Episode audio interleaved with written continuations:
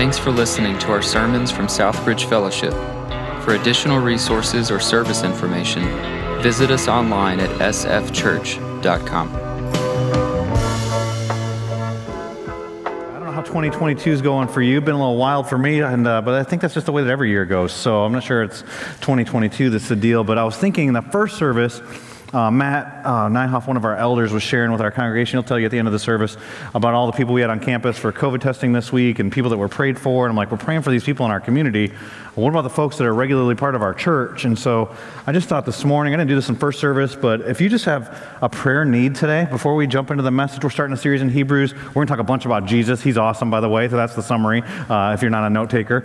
Um, but the, uh, if you need prayer, would you just stand up? I want to pray for you. Pray for this year if you or your family needs prayer, and uh, I don't need to know the needs. And if you see somebody around you standing, uh, would you just kind of pray? You don't have to touch them or do anything like that, but just kind of pray, like, hey, the lady in front of me, pray for this family. I saw my friend, I didn't know they'd stand. That's awesome. All right, I see these folks, got people standing all over the place. The Lord knows the needs. Let me just pray over that. Uh, Father, we come. And uh, we sang about speaking the name of Jesus uh, over our families and over situations. And we know that you are the healer and the provider and the director and the guider and creator and sustainer and the finisher and the judge. And Father, there are people standing all over this room, um, male and female and older and younger and all that. And you know. And Father, I pray. I pray for folks that, that need healing or relationships need to be reconciled, or sin that's being dealt with, or things that are happening. Maybe they're standing up for somebody else. Father, you know. Right now, I pray for every person that's standing in this room, and there might be even some standing in their living rooms at home or uh, wherever they're watching this. Father, I pray right now that you would intervene in their situations and make it tangibly evident that you're there. I pray that 2022 would be a year of your presence, and your presence would be known and made known in their lives, in their families. I pray for um, people that are going astray, that are within families that are represented here, that you draw them back. I pray for people that are drifting from you, that you draw them back. I pray for the people that aren't saved, you'd save them. And Father, I pray for people that are on fire for you but need encouragement. You know the word. Will you give them that word today? In Jesus' name I pray. Amen. Thank you for standing, for your courage for that. Church body, just continue to be praying for one another. It's one of the things that makes us the church, is living out the one another's of Scripture. Uh, there are almost 60 of them in the New Testament. Praying for one another is one of them. And so even if you don't know the needs, we've got the God who does. Amen? And so you just pray for folks as God lays them on your heart. And uh, it is possible, though, to have miscommunication in conversations, isn't it? I don't know if you've had that. The married people are laughing. Uh, I won't point out just who did that, but but at any rate, um, there are folks that sometimes you miscommunicate. Uh, one of the scenarios I mentioned in the first service, I don't know if husband and wife, you ever had this. Have you ever seen the mysterious wet towel in your bedroom? And then maybe the wife says to the husband, Who did this? Well, there's only two of you, okay? So that's how that works. And the husband comes in kind of like, Some guy must have broken into our house, taken a shower, and there's this towel here. Or have parents, have you ever said to your kids, Clean your room, and then they don't? Clean your room. There's three words, like in that sentence, but then they say something like, oh, you meant now? Not like someday. Yes, I meant now. And so, like, miscommunication happens oftentimes in our relationships. But have you ever thought about, like, on a global perspective, if you miscommunicated? I did a little research this week and found some companies, some big name companies, that have done some global advertising that has gone wrong. I'll share a few of them with you. There are a lot out there. Uh, Kentucky Fried Chicken, when they first went to China, uh, they wanted to use their slogan. Who knows their slogan? Finger licking good. You know what it was in Mandarin when they translated it there? Eat your fingers off. that was a mistake. Um, some of you have heard of Electrolux. They make different appliances. When they first came to America, they're a Swedish company. When they first came to America, they had a vacuum cleaner they were advertising, and their slogan was, Nothing sucks like an Electrolux. I think they thought that meant something then different. In when Parker Pen marketed their ballpoint pen in Mexico, the advertisement was supposed to say, It won't leak in your pocket and embarrass you. However, the company accidentally translated to say, it won't leak in your pocket and make you pregnant. Aren't you thankful for that? So we've got individual miscommunication, there's global miscommunication. Have you ever wondered if you're missing what God's speaking to you? Ever look at your circumstances? Like I had a crazy Monday. Does anybody here like Mondays? Raise your hand. We'll pray for you too. That's weird, Anthony. Why do you like Mondays? I've never met you. You must be positive. You're just one of those people that's positive about everything, right? Like, and so Mondays are kind of like not a great day usually for me, anyways. This past Monday was really weird. Um, won't get into all the details, but at midnight uh, the night before, I was writhing in pain, some problems with my stomach. Um, woke up, missed about an hour of sleep there. At five in the morning, I heard this noise. Have you ever heard that? Flash flood warnings at five in the morning. I don't care. I float away. Noah's boat. It does. I'm sleeping. Okay, at that moment. But do you remember the weather on Monday? It was odd. One of you put on your social media this meme here that we have. Of see. Do you remember it snowed super hard and then it was like sunny the next part? It's like a perfect picture there of what happened. Well, at 5 in the morning, we were being warned of flash floods. At about 6.30, 7 o'clock, the power went out on our house. I don't know if that happened to anyone else who lives uh, close to here, but the power went out, which I thought, that's fine. I mean, I can get ready in the dark. It's not that big of a deal. I didn't have that much hair. Like, who cares? But then I realized, oh, it's not just the dark. I'm not going to have any hot water. So I already don't feel well. Stomach's feeling terrible. I wouldn't even go into the office except I have a couple meetings that I, I need to go to. And I'm like, all right, skip the shower, a little extra deodorant that morning, right? You know, I'm getting ready and uh, decide to go out and get, get my car. Oh, no electricity, can't open the garage door. My car is parked in the garage. I can't just walk from my house into it. And I haven't had this problem in a long time. So I go to the side door that has a key. My key, I don't know why, I still don't know why to this day. My key wouldn't work in that door. I don't know if I don't have a key to my own house here or what, but I couldn't, so I had to get a ride to work. So I asked Shanna, Shanna, can you take me to work today? She takes the kids to school, then she says she'll take me to work. We're driving out of the driveway, and I see there's a tree that's leaning over. I'm like, oh my, what is happening here? And that was just the beginning of the week. so, what about you? Have you ever you ever wonder, like, God, are you trying to teach me something? Like, what are you saying? And, and maybe it, sometimes it feels like God's being silent. Let me tell you something God's speaking, He's got a word for you in 2022. The question is, are you listening? Are you listening? And He speaks to us through the book of Hebrews. And He tells us about speaking to us in these last days in the book of Hebrews.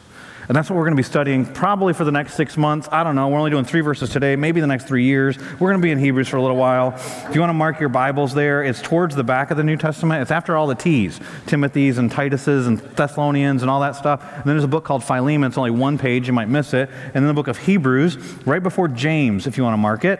Um, just to get an idea of what's happening in the book of Hebrews. I don't know where you're at spiritually. Now, There are different folks at different places. Hebrews has a word for all of you.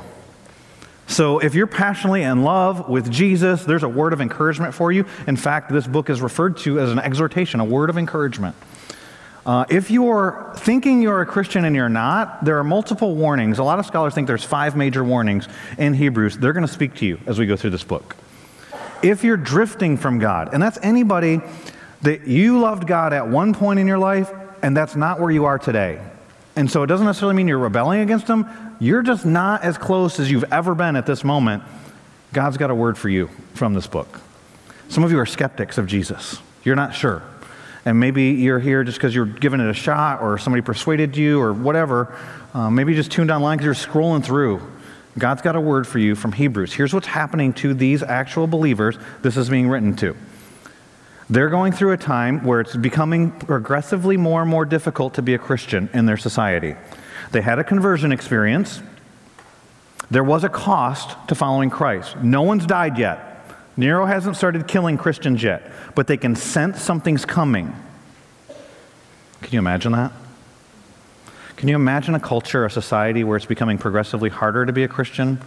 Real persecution hasn't taken place, but you feel like it might not be as far off as it once seemed. That's the relevance of this book. And so in Hebrews, it starts different than most books. You know, a lot of books start, you know, to the believers in Ephesus or to the believers in Rome, and here's, I'm Paul or I'm Peter. Here's what it says. Long ago, so we jump right into it. Long ago, at many times and in many ways, God spoke to our fathers by the prophets. But in these last days, that's now, he has spoken to us by his Son who's his son, whom he appointed the heir of all things, through whom also he created the world. He is the radiance of the glory of God and the exact imprint of his nature. And he upholds the universe by the word of his power. So he's speaking through his son, and that's some power. After, this is when he did it, after making purification for sins, he sat down at the right hand of, of the majesty on high. Notice something here. The author's not mentioned in this book. And uh, if you read Bible scholars and commentators, or if you have a study Bible, there's notes at the bottom. Everybody argues about who wrote this book. For centuries, people thought it was Paul. Then people started arguing maybe Luke wrote it. The Greek's too nice that's written through here. Maybe it was a guy named Barnabas. Maybe Apollos. There are whole books written about that. Let me tell you the summary of all that. Save you a bunch of time. We don't know. We don't know who wrote this book. And I think if God wanted us to know, it'd be like the other books in the New Testament where it says, here's who wrote this book. so I think there's a reason why we don't know the author. And I think because it would be a distraction to us from what's actually being talked about in this book, which is Jesus. Jesus is the point. Jesus is the main point of all of history, and Jesus is the point of Hebrews. Amen? Amen? And Jesus is the point of your life. Even if you're a skeptic, just hear me out. Jesus is the point of your life too. You just might not know it yet. And so I think that's why we don't know who the author is here. And when you go through this book as a whole, you're going to see 13 different times where it says in there, that's why we titled this series Greater, that Jesus is better than something else in creation that he's greater he's the greater hope. He's the, the greater covenant. He's got a greater sorry americans he's, the, he's got a greater country for you. It's called heaven. He's got a greater resurrection. In our passage today we're going to see three ways that jesus is greater. And so what god says to us is that god speaks. He's still speaking. He spoke in the past. He's done it in a lot of ways. Today he's speaking through his son jesus. And before we talk about what he says let's talk about who he is. And remember who these people are and what they're going through. There's like a dark cloud lingering isn't that true? Haven't you experienced in your own life, those of you who, who are in relationship with God, that God oftentimes speaks the loudest when it gets the darkest? I was talking with my pastor from Dallas this week when we were communicating. I had uh, started reading a book that he had written, and we were talking through some of his stories. He's got a unique story. He grew up a couple generations older than me, and he talks about his childhood as idyllic, like you would watch in uh, old TV show, black and white type TV shows. And he said, where parents stayed together, and people were kind, and everybody didn't act entitled, and there was hard work, and like all those things. And he said, so I grew up just thinking that's how the world was until great tragedy came into his family. And what happened is his dad owned a hardware store in Fort Worth while he was a college student. And uh, one time he was preaching, he's actually decided he was going to go into the gospel, whether he was going to be an evangelist or a pastor, he was going to go into gospel ministry. He was preaching a youth revival about two and a half hours away. And at his dad's hardware store, somebody was shoplifting, which is a store owner, had happened before, caught the shoplifter. But the guy waited for him out in the parking lot and bludgeoned him with a hammer over and over and over again until he was in critical condition. And uh, my pastor, Pastor uh, Jack Graham, got a call from his brother, and he said, um, Dad's in the hospital. We need you to come. He came back. Any of you have been in that situation before where somebody's dying in the hospital? You know what that's like.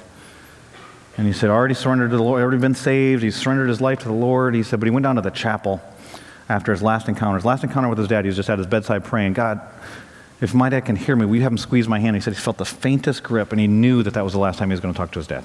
It was just that little grip. So he went down to the chapel in the hospital, and he said he experienced God's presence unlike ever before in his life. And he just thought about the guy who did this to his dad. He's 24 years old. He said, Why is he so angry? Why so much rage? And it was a commitment in his life that in this dark world he wanted to bring light. Matthew 5 16 and that he wanted to make a difference. He said, and it was in that moment, he had already a Christian, he goes, but that's when I really surrendered to the lordship of Christ in my life. It's often in the dark moments that God speaks the loudest. We can sense, we can sense something's coming. That's where the Hebrews were at. And some of them were saying, God, why aren't you speaking? Why are you so silent? And so, what did he say here? He says, Long ago, at many times and in many ways, God spoke, and he's still speaking. And the first thing he tells us in this passage is this that Jesus is greater than all creation. He says he's speaking through his son, and he tells us about his son, who, before he tells us what he says and what the message we're supposed to get from the son is, he tells us who he is. And the first point today, or the first thing that he says, is Jesus is greater than all creation. Verse 1 Long ago, not, hey, I hope you guys are doing well, praying for you guys in Hebrews, wherever you're at. Uh, it says, Long ago, and many times and in many ways, God spoke to our fathers by the prophets. Before we go any further, think about that.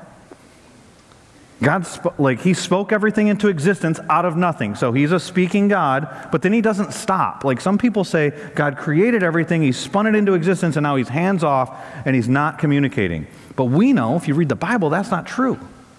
Like, not just how he communicated through the Bible, but just think about how he communicates to you through the Bible. Like, I don't know what your communication preferences are. Maybe you're more of a Twitter person, 44 characters or less. Have you read Proverbs? Short, pithy statements that go really quick or quotes? Twitter's in the Bible. Did you know that? or maybe you're more of a Facebook person. You like the long narrative and all the details about what somebody ate and their haircut and all that stuff. Or maybe you're into politics. Have you read 1st and 2nd Kings? You want politics? Facebook's in the Bible. Or maybe you like TikTok. You just want the word pictures, the images. And so parables, they're in there.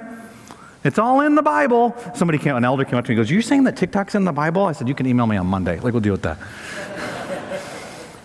There's all these different ways, just through the different genres, whether it's poetry, whether it's sermon, whether it's a letter, whether it's an exhortation, whether it's judgment, whether it's wrath, whether it's grace. Like there's all these different ways just, just in the Bible to you that God's communicating. But then you read the Bible and see how he's communicated to people throughout history. Different people over thousands of years. Sometimes an audible voice. Sometimes an impression on your heart. Sometimes a dream that you have Sometimes a vision, Ezekiel. Sometimes, sometimes it's through circumstance and experience. Sometimes it's a burning bush, Moses. Once it was a donkey. Okay, if he's talking through a donkey, let me tell you what he's saying. I can talk however I want, whenever I want, to whomever I want. Amen? And he's, he's still speaking. That's the thing. And he's telling us here how he speaks. What does it tell us about God that he's speaking to us? Do you know what it says? He's relational and he wants to be known because he knows you. But he wants you to know him, so he's communicating to you. And not only that, he tells us in this book exactly how he's communicating to us. It's through his son. Long ago, and many times and in many ways, God spoke to our fathers by the prophets. True, but contrast, in these last days, that's now, ever since the crucifixion of Christ and his resurrection, and he's seated at the right hand of the Father, he's spoken to us by his son. But who's his son? It says, whom he appointed and the first thing we're told in the book of Hebrews about Jesus is he's the heir of all things. To be an heir means you've been appointed to receive an inheritance. Have you ever received, some of you here have received an inheritance, maybe from a grandparent, maybe from an uncle or aunt or parents. And sometimes it's just like a memento, like a, maybe it's a favorite t shirt or a watch or something like that. Sometimes it's money. And some of you have received money. Maybe you received like $10,000, and that's a blessing, or maybe $100,000. And Hopefully that you know pay off any debt you'd ever have or whatever. Can you imagine being inheriting a million dollars? I'm not asking if you have. Can you imagine it? What about $100 million? I was thinking through this inheritance here that's being mentioned for Jesus this week, and so I Googled real quick what's the largest inheritance that's ever been given? You might think in your mind, like, what do you think that was? It was the Walton family. Uh, they own Walmart, in case you're wondering, and they're rolling back prices, but the budget, they keep going up. So that's kind of how that works. Um, their fortune is estimated to be 190 billion with a B dollars. So they estimated that that was the largest inheritance that's ever been given by a family is 190 billion dollars. I read it, and I had just been reading Hebrews 1. I'm like, you didn't even mention Jesus. Do you know how big Jesus' inheritance is? All of it all like not 100 not dollars like it says heavens and like what does that mean? What are you even talking about? In the heavens like seen and unseen all of creation it's all his. Interesting to me that the author starts with the inheritance though because when does an inheritance come? It's at the end so he starts with the end, but then he jumps to the beginning. Did you see that in this passage in verse 2? It says, But in these last days he has spoken to us by his Son, whom he appointed heir, that's at the end, of all things, through whom also he created the world. The beginning. So Jesus did not begin in a manger, just FYI. I know we just came off Christmas season, we sang all the Christmas songs, read Luke 2. Jesus is God. That means he's always existed. He is the creator of the universe, and so that's what Hebrews is pointing out here. Uh, Colossians says it like this, talking about Jesus, Colossians chapter 1 and verse 16. For by him all things were created, in heaven and on earth, visible and invisible, whether thrones or dominions or rulers or authorities, all things were created through him and for him. So all things were created by him, they were created through him, and they were created ultimately to come back to him for him. Go back to Hebrews chapter 1 and verse 2. We're talking about that he is the end, the heir, and he's the beginning, the creator. Later, we're going to read through the word of his power that he's the sustainer. And so you could say that the author of Hebrews is saying that Jesus is the end all, heir, be all, sustainer, and beginning of all, creator. We know throughout the Bible it says that he owns it all. All over the Bible it says this. Here's a few verses Exodus chapter 19, verse 5. For all the earth is mine, that's the Lord. Deuteronomy chapter 10, verse 14. Behold, to the Lord your God belong heaven and the heavens of heaven and the heaven of heavens, I don't know where that is, but the earth and all that's in it. So let's put it in a world that we can talk about. Job chapter 41, verse 11 says, Who has first given to me that I should repay him? God speaking. Whatever is under the whole heaven is mine. It all belongs to me. The New Testament, 1 Corinthians chapter 6, the verse on the screen, chapter 6, verse 19. Or do you not know that your body is a temple of the Holy Spirit within you, whom you have from God? You are not your own. You don't even belong to you. How about that truth? So he's the end all, the be all, the beginning of all. He owns it all. And do you know what that means? You can trust him with it all. He's the creator, the sustainer. It's all coming back to him, and he owns it all now. Do you know what that makes us? Stewards. I try to teach this to my kids every once in a while. Usually it's not in the most teachable moments, um, just to be candid. Uh, they have rooms at our house, and we call them their rooms. You know, we got Ella's room and Ava's room, different rooms, and, and that's fine. But you know what? None of them ever paid a mortgage payment, just FYI. And so there are moments that happen in our house where I say, We call it, that's not your room, that's my room, because that's my house. So if I tell you I want you to clean that room, you have to clean the room because it's my room and you're in it. And sometimes, especially, you know, get these teenage years, I don't want to call anybody out, they're in the back row right now, but whatever. Um, they get mad and they'll slam the door. I'm like, oh, that's my door. Don't be breaking my door. And I can take that door if I want to take that door. Because you might have your name on that door, but it's my door. See, all of creation cries out that it belongs to God. What about your creation? Because this reveals, this is a heart reveal time for you. Your time, your talent, your kids, your money, all that belongs to God everything visible and invisible, he said. He created it all. He is the sustainer of all. It's all coming back to him. He owns it all. And so, whether you believe that or not is not dictated by what you write down taking notes today, by what you amen in this sermon, but by how you live your life. And I remember when I first started learning about stewardship, it was not from a sermon. I know it's ironic for me to tell you that since I'm preaching a sermon, I want you to learn this, uh, but it was through life examples. And so I don't know how you've learned stewardship, those of you that are already Christians and now, but it's been for me being around generous people. And some of you know uh, that about a month ago, my mentor, the guy who led me to Jesus, uh, passed away. And the, he's the father of Nikki Cullen, who is leading worship from the Keys today. Um, he taught me more of what I know about stewardship than anybody else in this world and I was able to speak at his uh, funeral service. I told one story that really impacted me. I remember when he was trying to talk to me about what tithing is. I thought he was getting scammed by his church. I was a new Christian, and I felt like I was really generous whenever like the plate came by. If I dropped like a 20 in there, and he told me I should give 10% of whatever I make, I'm like, you've been doing that for how long? Like they're ripping you off, man. Like is what I was thinking.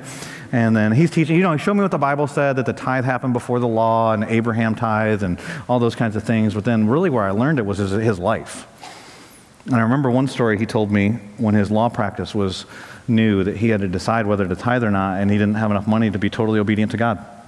He explained to me kind of how he did it. Some of you business owners might understand how this works, but he tied on the, on the gross, so pre taxes, of all the money that came into their practice. And one month, it was November 1977, so it was before Nikki was born.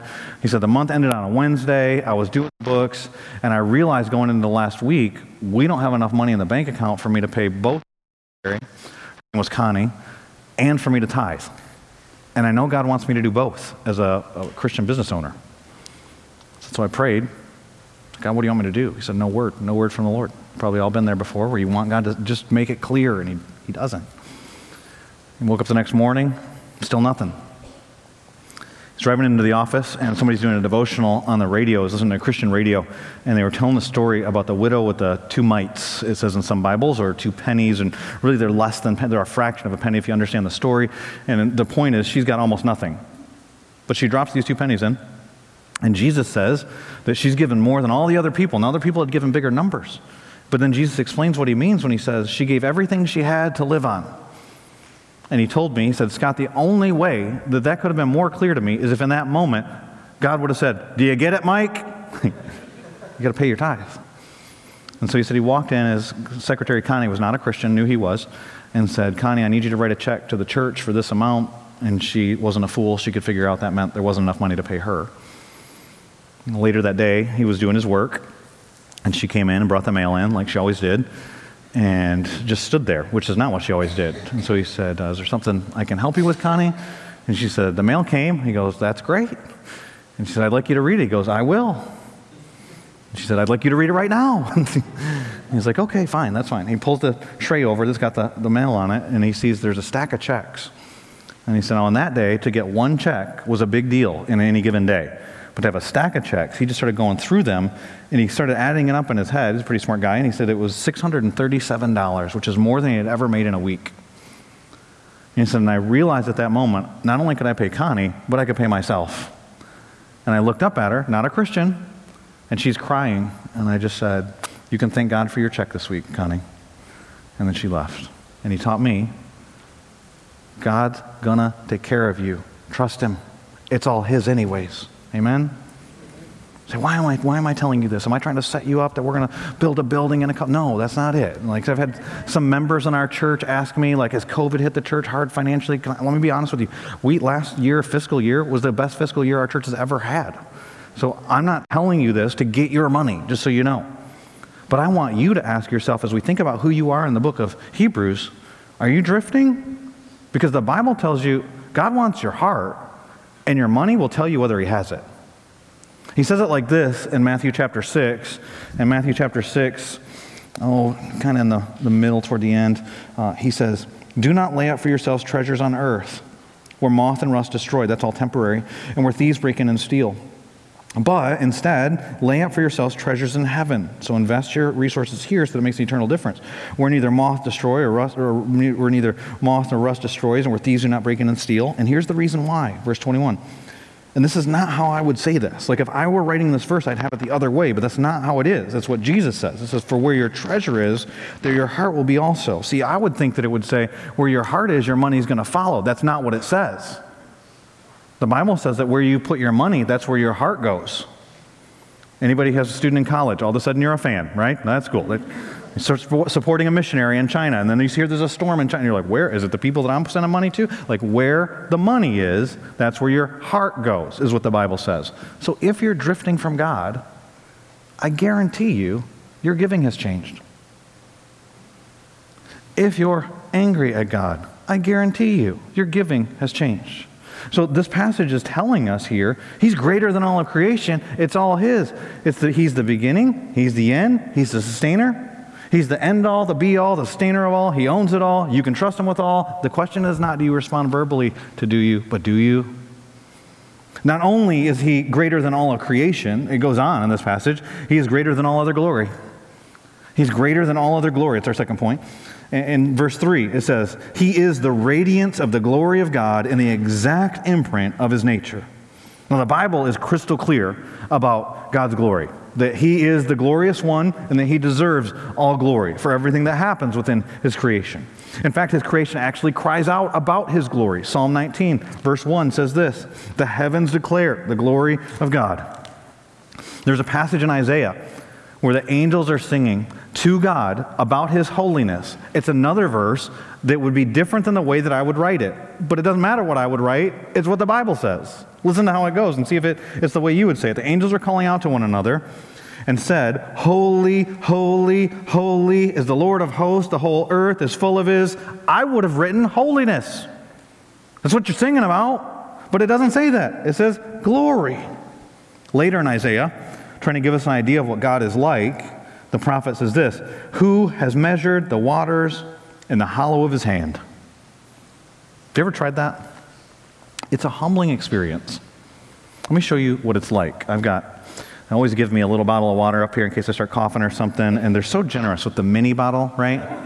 You like that? Wouldn't want me to overhydrate up here, but anyway. Um, this bottle says it has about eight ounces of water in it. And so in the passage, Isaiah 40, 12, talks about how God measured out all the waters and all the galaxies in the hollow of his hand. And so let me just give you a demonstration of how much I can hold in the hollow of my hand. So I'm going to cup it the best that I can and pour it in there. It's not staying. That I'm not exactly sure how much water that was, but not an ounce. There's a little bit in there. Uh huh. Did you see the drops come off? Not much. Let me tell you what Isaiah 40, verse 12 is saying. He's bigger than.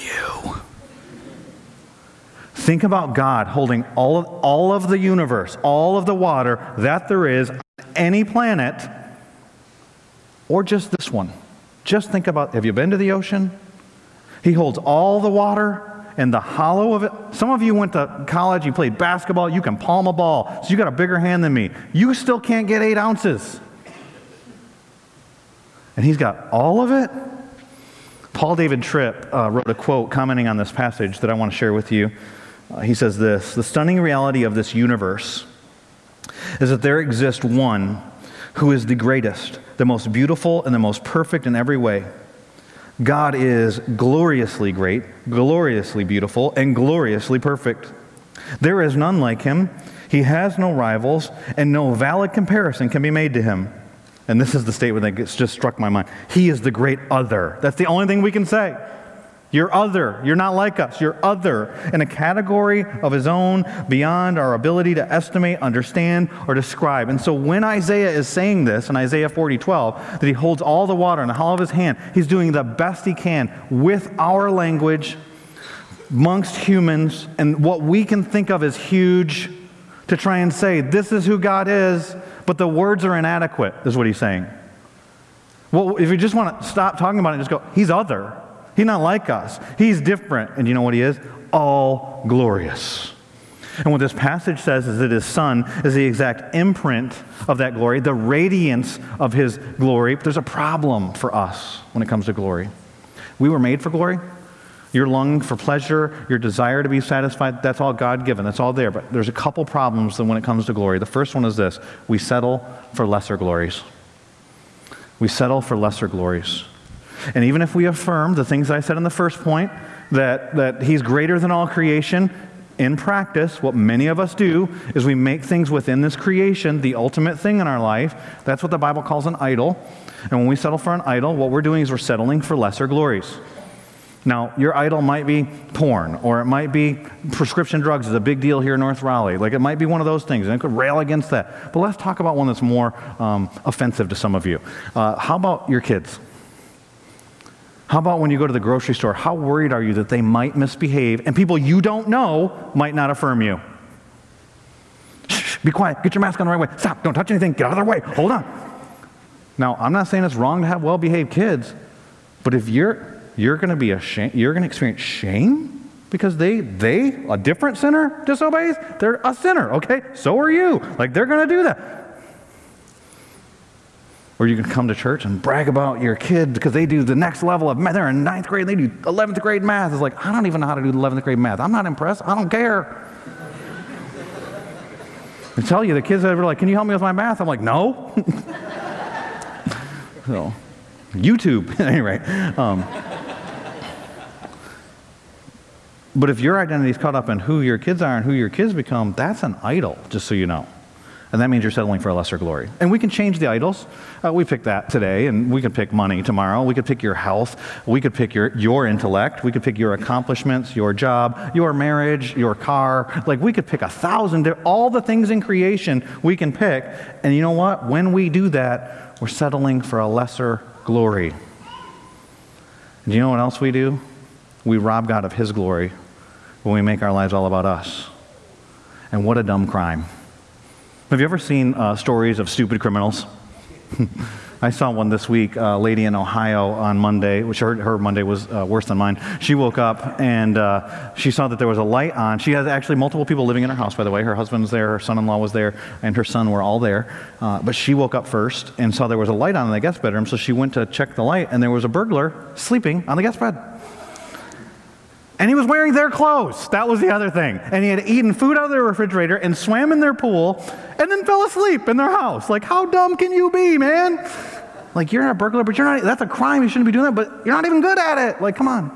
I saw one, a story a couple years ago of a guy uh, who broke into a car that had a dash cam on it. Seems like you'd go, next car, but whatever. He broke in. And uh, while he was breaking into the car, the dash cam caught one of his tattoos on his neck, which was his name idiot, whatever. Uh, they're dumb criminals. But is there a stupider crime than thinking that somehow, like you're coming into existence in the last 50, 20, 80 years, that this all revolves around you? That it's about your kingdom? That everything else is created for your glory? Like, is there a stupider criminal than us? How arrogant and dumb is that? And then to come to church and go, all glory to him, but then live like it belongs. Wow. That's crazy. And what the author of Hebrews is reminding these Hebrews about is he's saying, hey, he's greater than all glory. He's going to speak. God spoke through his son. But let's not forget who he is. He's greater than all creation. He's greater than all glory. And not only that, he's greater than all power. That's the next part of our passage. He is the radiance of the glory of God and the exact imprint of his nature. Oh, don't miss that. Don't miss that, by the way. He's not just like an essence of who God is, he's the exact imprint of his nature. Like some of you, has anybody ever said to you, hey, you look a lot like your mom, or you look a lot like your dad, or you look a lot like. And so sometimes I think we think that of Jesus like that. Like he's kind of, I mean, he shows us some things about God and it's like I was at the table with my kids the other day. They were going crazy, by the way. They're actually good kids. I know I'd say some of the other stuff, but whatever. Uh, it wasn't a good moment. And um, I said, everybody calm down. Like, just stop, stop saying crazy stuff. Stop talking, period. Like, all this thing. And uh, one of them, who's, um, some people would use the word wise or smart or witty, but they're real quick with their mouth, says to me, You know we're 80% you, right, Dad? and I said, So you're 80% me, but you're 20% mom. And they go, Yep. We're like 80% you, 20% mom. And I said, So you're nice 20% of the time and, and, you're bad 80% of the time? Is that what you're saying? And she goes, Yep. And then there's another one. Here's a little inside joke that happens at our house. They usually call me dad, but when my sin's being exposed, they call me Pastor Scott. and so one of my kids says to me, Nice, Pastor Scott, like in that moment. And so well, they're saying, like, we're a mix. We're kind of a mix, but we got more of the bad, you, Dad, and then we got the good, Mom, in, the, in this moment. So it's like you might look like your mom or your dad or your brother or whatever the deal is. So this isn't saying that. It says he's the exact imprint. He is God. Amen? And so he says to one of his disciples in John chapter 14, the disciple says to him, I want to see the Father. If I can just see the Father, that'll be enough. You know what Jesus says? You've seen me, you've seen the Father. I and the Father, we are one. And then, then here we see, remember, let's go, before I read the next part, don't forget what's being said in this passage as a whole.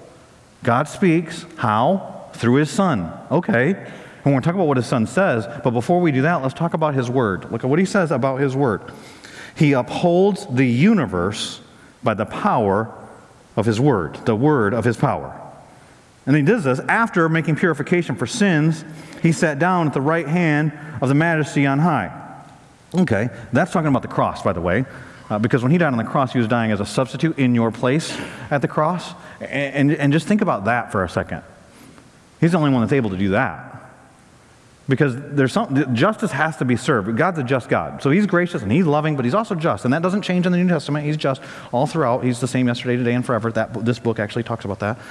So if he's just, he can't just let your sin go by. Somebody's got to pay for your sin. It can be you, but because you've sinned against an eternal God, you have to pay for that for all of eternity, separated from him. That's called hell.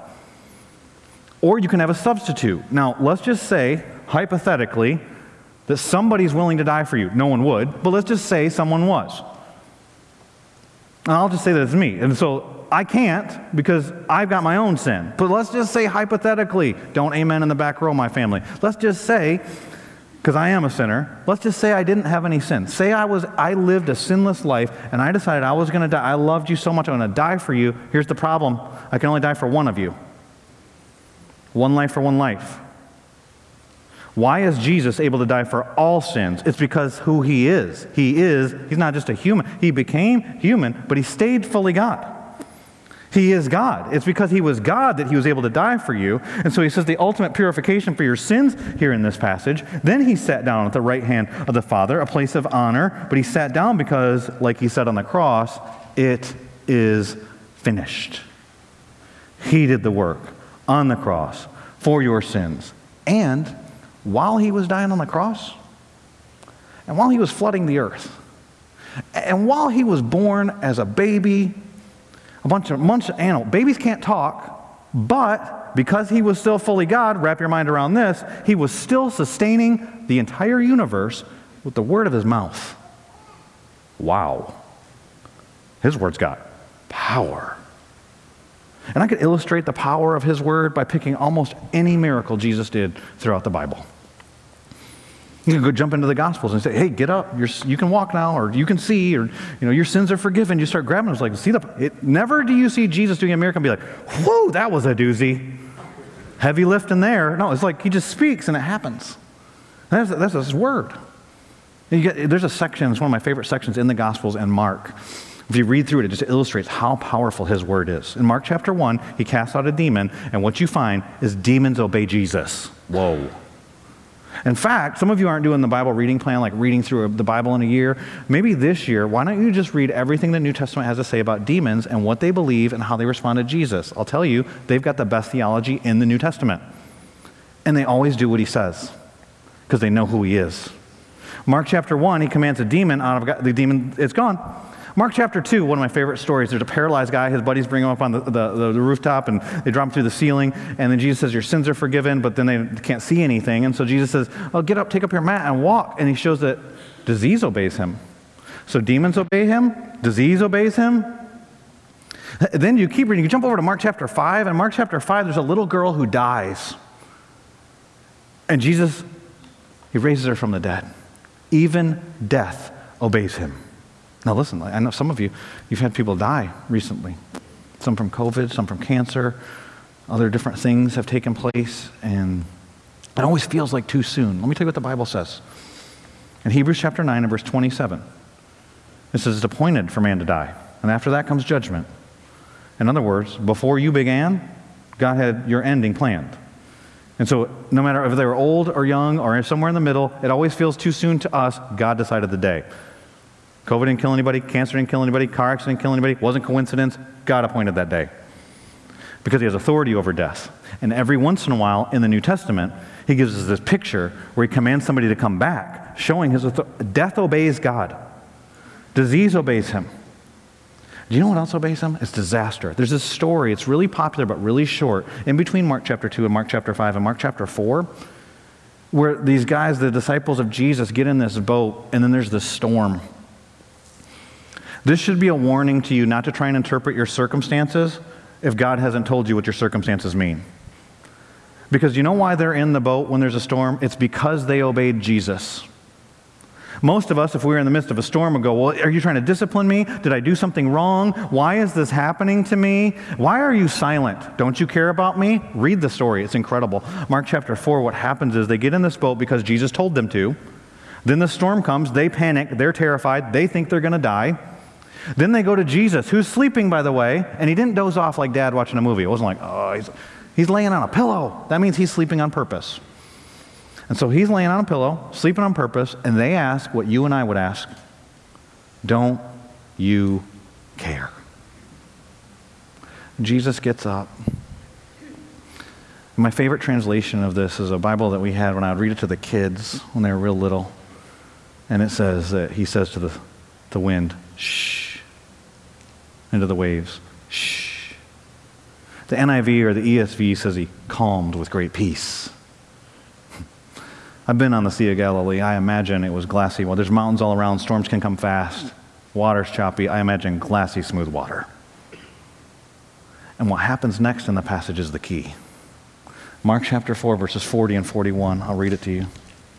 It says this. We'll put the verses up on the screen is Jesus speaking. He said to them, Why are you so afraid? The storm's over, by the way. Why are you so afraid? Have you still no faith? And then verse 41, and they were filled with great fear, which might be the best commentary. The, this is like their shining moment. Because if you're going to fear something, fear God. Don't fear the circumstances. With great fear, and said to one another, Who then is this, that even the wind and the sea obey him? they were more afraid of the guy in the boat than the storm outside the boat. Because they realized this guy, he's got power over all of creation. It all obeys him. And so let me ask you this, church. If demons obey him, and disease obeys him, and disaster obeys him, and even death obeys him, do you? Because he's speaking to us.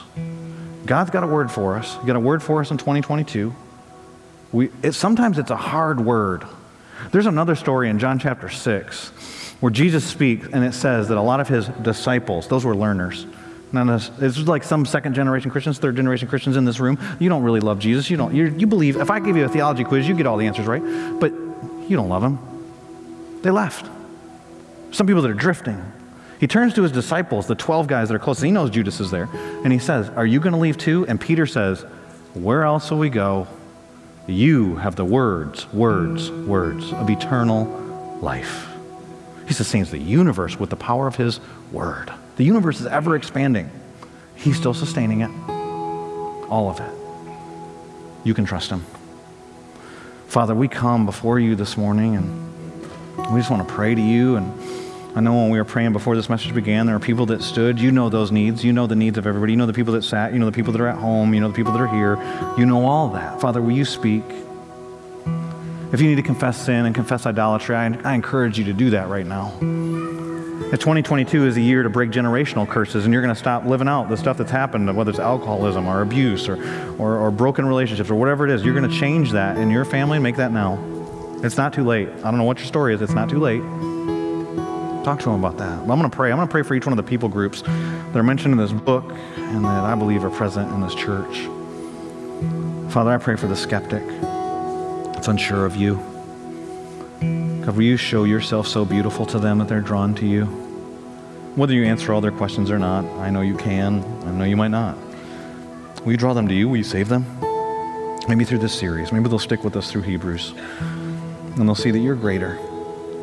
You're greater than any other, any other thing in this all of creation. Any of the idols that they've fallen prey to, any of the lies that they're believing, that you'd reveal your truth and you draw them to you. And, and you might even say somebody today. Father, I pray there'd be somebody to be convicted of their sin and desire to turn to you, that you, you would choose to come, live a sinless life, die the death that we deserve, and then offer that to us as our substitute, that they would receive that right now and ask Jesus Christ to be their Lord and Savior. And Father, I pray for those that are here, they're on fire for you, and they love you, and they love your word, but they get discouraged. I pray you'd speak a word of encouragement to them now. I pray you continue to do that through this series. I pray for people that are drifting. They're not as close to you today as they have been. Bring them back. Show them your grace. Show them the open arms. Bring them back to you. Today can be a new beginning. Father, I pray for people that are deceived, that think that it's about living a moral life or church attendance or what they're going to do for you or prove or whatever it is that they're believing. Father, will you change that? Will you make their faith their own? And we show them how loved they are. It's in Jesus' name I pray.